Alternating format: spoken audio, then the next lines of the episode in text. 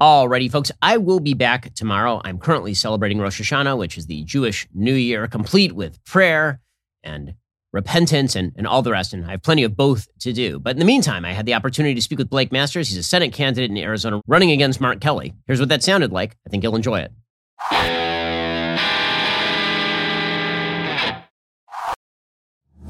Last month, an absolute landslide, you made the switch over to Pure Talk USA. Smart move. You were chained to overpriced unlimited plans from Verizon, AT&T, or T-Mobile, and then you finally decided it was time. You made the switch. You know that Pure Talk saves the average family over $800 a year without having to sacrifice coverage. So here's what I want you to do.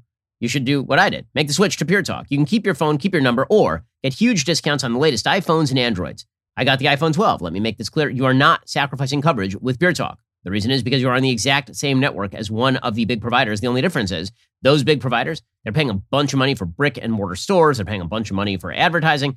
Not so with Pure Talk USA. These guys invest all of their money into making sure they have the latest technology and then pass the savings on to you. Get unlimited talk, text, six gigs of data for just 30 bucks a month. Or if you still want unlimited data, you can get that too, and you're still going to be saving a fortune. Just dial pound 250, say Ben Shapiro. You'll save 50% off your first month. That is pound 250. Say my name, Ben Shapiro. Pure Talk is simply smarter wireless. We're joined on the line by Blake Masters. He is running for the Senate in Arizona against Mark Kelly. His background is that he is the head of Thiel Capital, a multi billion dollar firm that invests in new technology companies, and the Thiel Foundation, a nonprofit foundation promoting science and innovation. And of course, he co authored the number one New York Times bestseller, Zero to One with Peter Thiel. It is an excellent book. It has sold more than 3 million copies. Blake, thanks so much for joining the program. Really appreciate it. Ben, it's great to be here. Thank So, you. Let's talk about why you are bothering to run for Senate. Uh, seems like a really crappy job, I'll be honest with you. I've been asked about running for office before, and it seems pretty miserable being in the Senate, dealing with other senators all day, and then having to go around and fundraise and, and do all the things that, that being a senator requires. What drove you to run for public office here? Right. Well, I'm sure there are miserable parts, but uh, hopefully there are some good parts too. Mainly, I feel like I just have to do it because I feel like we're losing the country.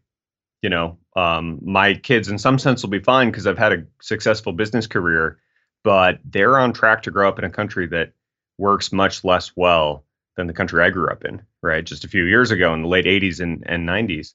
Um, so I think everything is coming apart at the seams. And uh, it, it feels, I look around in Arizona, I think I'm the only person that can unseat Democrat Mark Kelly. And, um, you know, I'm not sure how much one person can do, but I, I intend to find out because if not, uh, if we don't right this ship, feel like America's gone on this current trajectory in just a few years.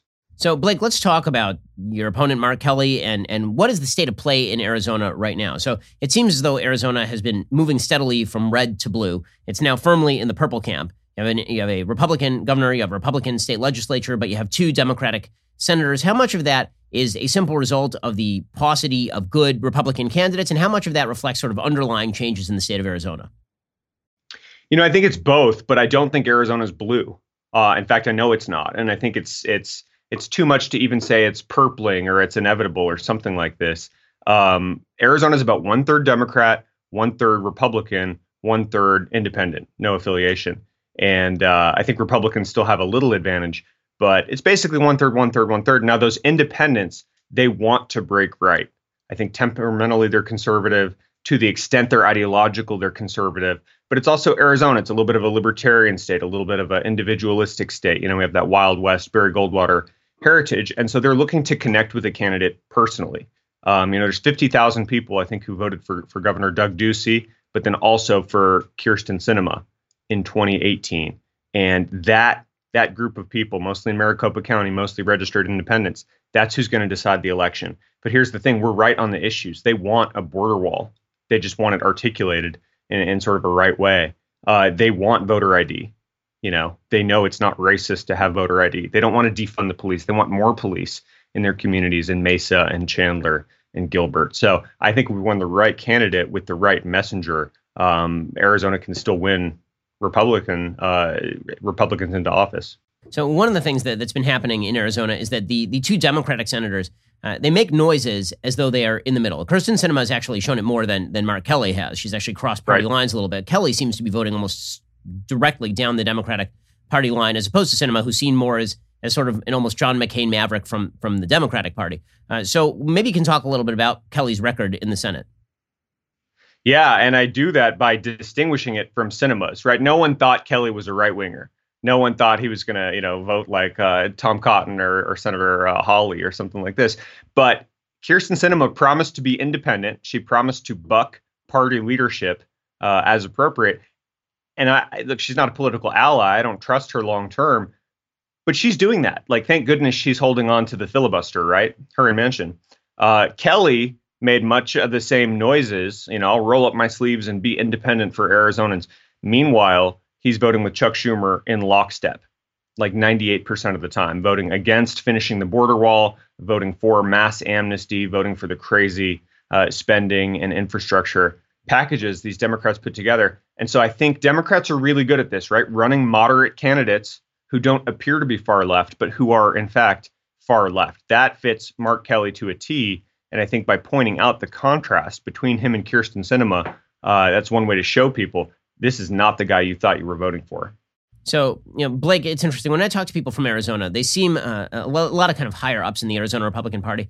Uh, they seem very concerned uh, with the voter audits and with 2020 and, and, all of that. And it seems to me that that whatever you think happened in 2020, and I've been pretty open that I think that Trump lost the election and that there are many reasons why he lost the election. But whatever you think of that, I don't see why it behooves the the Arizona Republican Party to spend the sort of time and effort they have on on relitigating 2020 when it seems perfectly obvious that the future battle is 2022, 2024, and and beyond. Uh, what, where do you think the status is of sort of the the state Republican Party at this point, and do they need to to start looking forward as opposed to looking backward?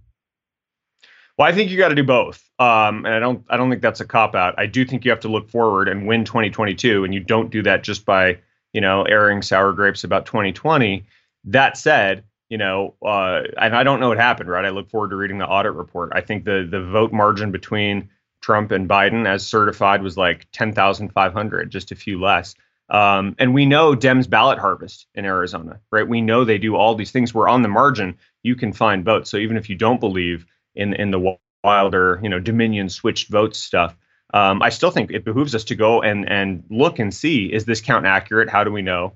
Um, if only so that people can see, right? President Trump said this himself like, let's run the audit. Let's see. If I lost, I lost. But let's see, right? And it feels like there's an awful lot of gaslighting. Uh, blue check journos in Arizona want to tell this base, no, this is the most perfect election of all time, right? What are you talking about? If you have any complaints at all, shut up and go home. Meanwhile, Nancy Pelosi, as late as 2019, was saying that President Trump was not a legitimately elected president because of Russian hacking, Russian interference, right? So I think uh, let's see what the audit says. Absolutely, though, we got to tighten up election laws going forward. We got to look to 2022 going forward. It's 2022 and 2024.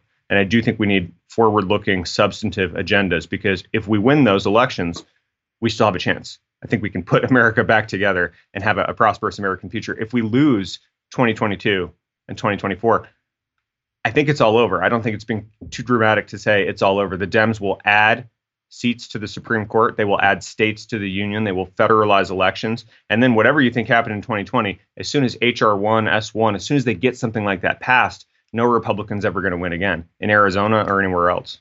All right, we'll get to more with Blake Masters in just one second. First, a reminder when I'm on the road and I want to make sure that my house is doing well, everything's good at home, I have to use my Ring Alarm security system. And you should too. It's great. When we moved from California to Florida, first thing my wife said, get that ring stuff on the house. We did. And it's really easy to put it on the house yourself. You don't actually have to call an expert to make it happen for you. I'm really a lot more at ease when I'm on the road or away from home. My ring alarm equals peace of mind. Protect your home with Ring Alarm. Ring Alarm is a powerful, affordable whole home security system you can easily install yourself. It works seamlessly with other Ring products in one simple app. For a special offer, go to ring.com slash Ben. It's the perfect way to start your ring experience. You can keep an eye on every corner of your house with the indoor and outdoor cams. You can see what's happening right from your phone. Protect your home anytime from anywhere with Ring Alarm. Go to ring.com slash Ben for a special offer on a Ring Alarm security kit today. You can build a system that's right for your home, have it up and running in just minutes. That's ring.com slash Ben. Again, ring.com slash Ben. Go check them out right now. Ring.com slash Ben. I want to keep an eye on my kids, make sure I know what's going on all over my property. I rely on Ring. You should too. Ring.com slash Ben.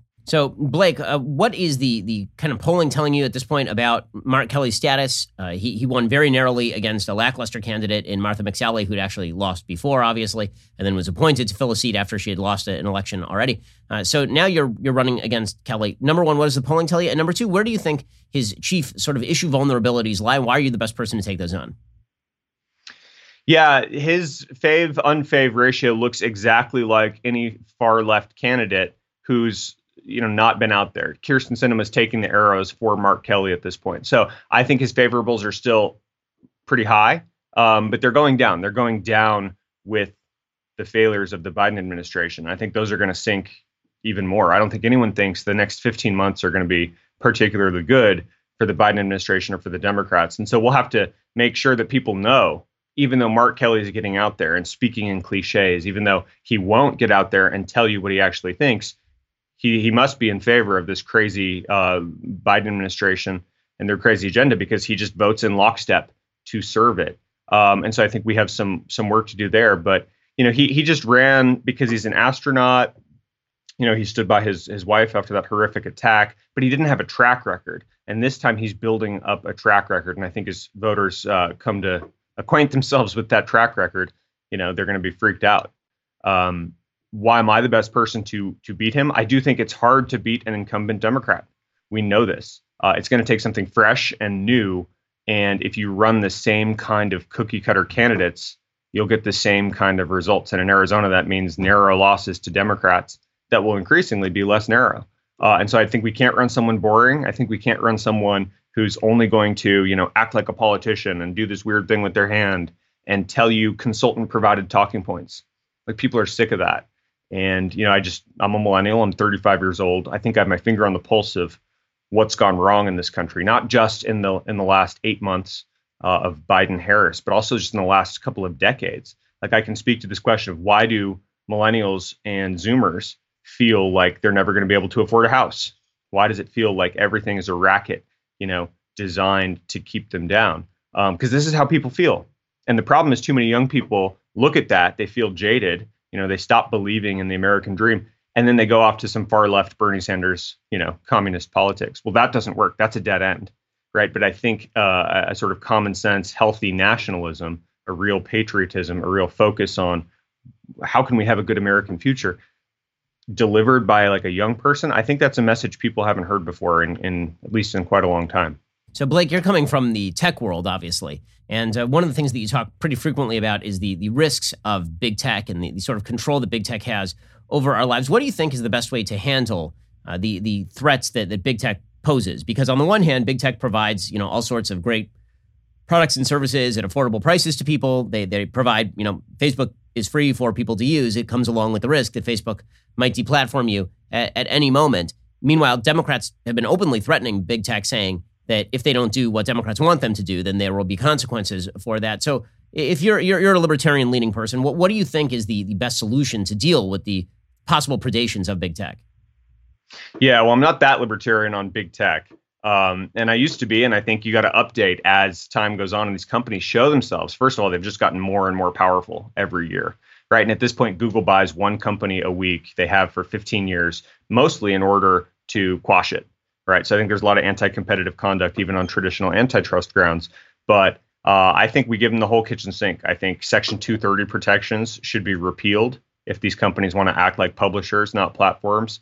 Um, I'm interested in in treating these companies like common carriers, right? The phone company can't kick you and I off uh, because we have a, a, conversation about your you know right leaning podcast. So why should Facebook or Twitter be able to do that? Um, I'm interested in exploring uh, antitrust, right? Maybe some of these laws you mentioned Facebook was free. Well, a lot of the antitrust laws were written, you know, to protect people from price gouging. Um, Facebook doesn't price gouge. The product is free for you to use because you are the product in some sense. And so I think the up uh, uh, the FTC antitrust regime, we need to update all those laws to apply to big tech. But then I'm I'm even interested in going after just the addictiveness or the the business model of targeted advertising itself. We'll get to more with Blake Masters in just one second. First, let's talk about the fact that there's a lot of pent up demand in the economy, like millions of jobs that are yet to be filled. Well, it's hard to find great employees in that kind of market. I mean, you have more open jobs than you have people seeking those jobs. So, where are businesses turning to fill those roles fast? ZipRecruiter. Right now, you can try it for free at ziprecruiter.com slash dailywire. When you post a job on ZipRecruiter, they send your job to over 100 top job sites, giving you access to their network of millions of job seekers. ZipRecruiter's matching technology scans resumes to find qualified candidates for your open roles, proactively presents them to you. You can easily review recommended candidates and invite your top choices to apply for your job. That encourages them to apply faster. According to ZipRecruiter internal data, jobs where employers invite candidates to apply get two and a half times more candidates. ZipRecruiter's technology is so effective that four out of five employers who post on ZipRecruiter get a quality candidate within the very first day. So if you're looking to fill a job, ZipRecruiter is the place to go. Head on over to ZipRecruiter for free. Exclusive web address. Try them out ziprecruiter.com slash dailywire. That's ziprecruiter.com slash D-A-I-L-Y-W-I-R-E. ZipRecruiter.com slash dailywire. ZipRecruiter is indeed the smartest way to hire. There's a reason. Their technology is so effective that four out of five employers who post on ZipRecruiter get a quality candidate within day one. Go check them out right now. ZipRecruiter.com slash Daily Wire.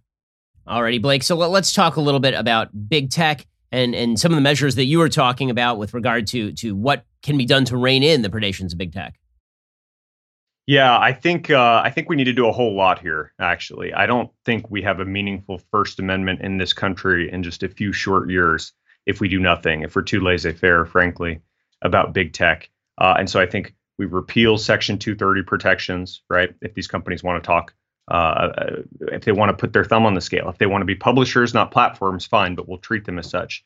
Um, I think they should be common carriers. You know, I think we should break them up. There's no reason why Facebook should be able to own Facebook Classic and WhatsApp and Instagram and sort of efficiently mine data from people on each platform and share it behind the scenes, uh, you know, with the Facebook octopus so that they can, you know, better and more surgically deliver targeted advertising. Um, but ultimately, I think the problem here is that big tech is addictive. Um, you know, I, I, every venture capitalist I know that has kids doesn't let their kids play with iPhones or iPads. Um, you know, they all buy hand carved wooden Swedish toys for their kids to play with. Meanwhile, you go to Applebee's, uh, you know, or some family restaurant, um, and you you look at dinner table conversations or what ought to be conversations among family members. And every kid has his own ipad and they're just like glued to it.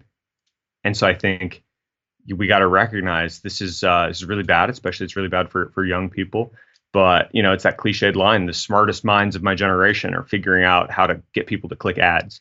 And i think all this data that whole targeted advertising business model um, these products are engineered to be addictive and I think manipulative and, and predatory.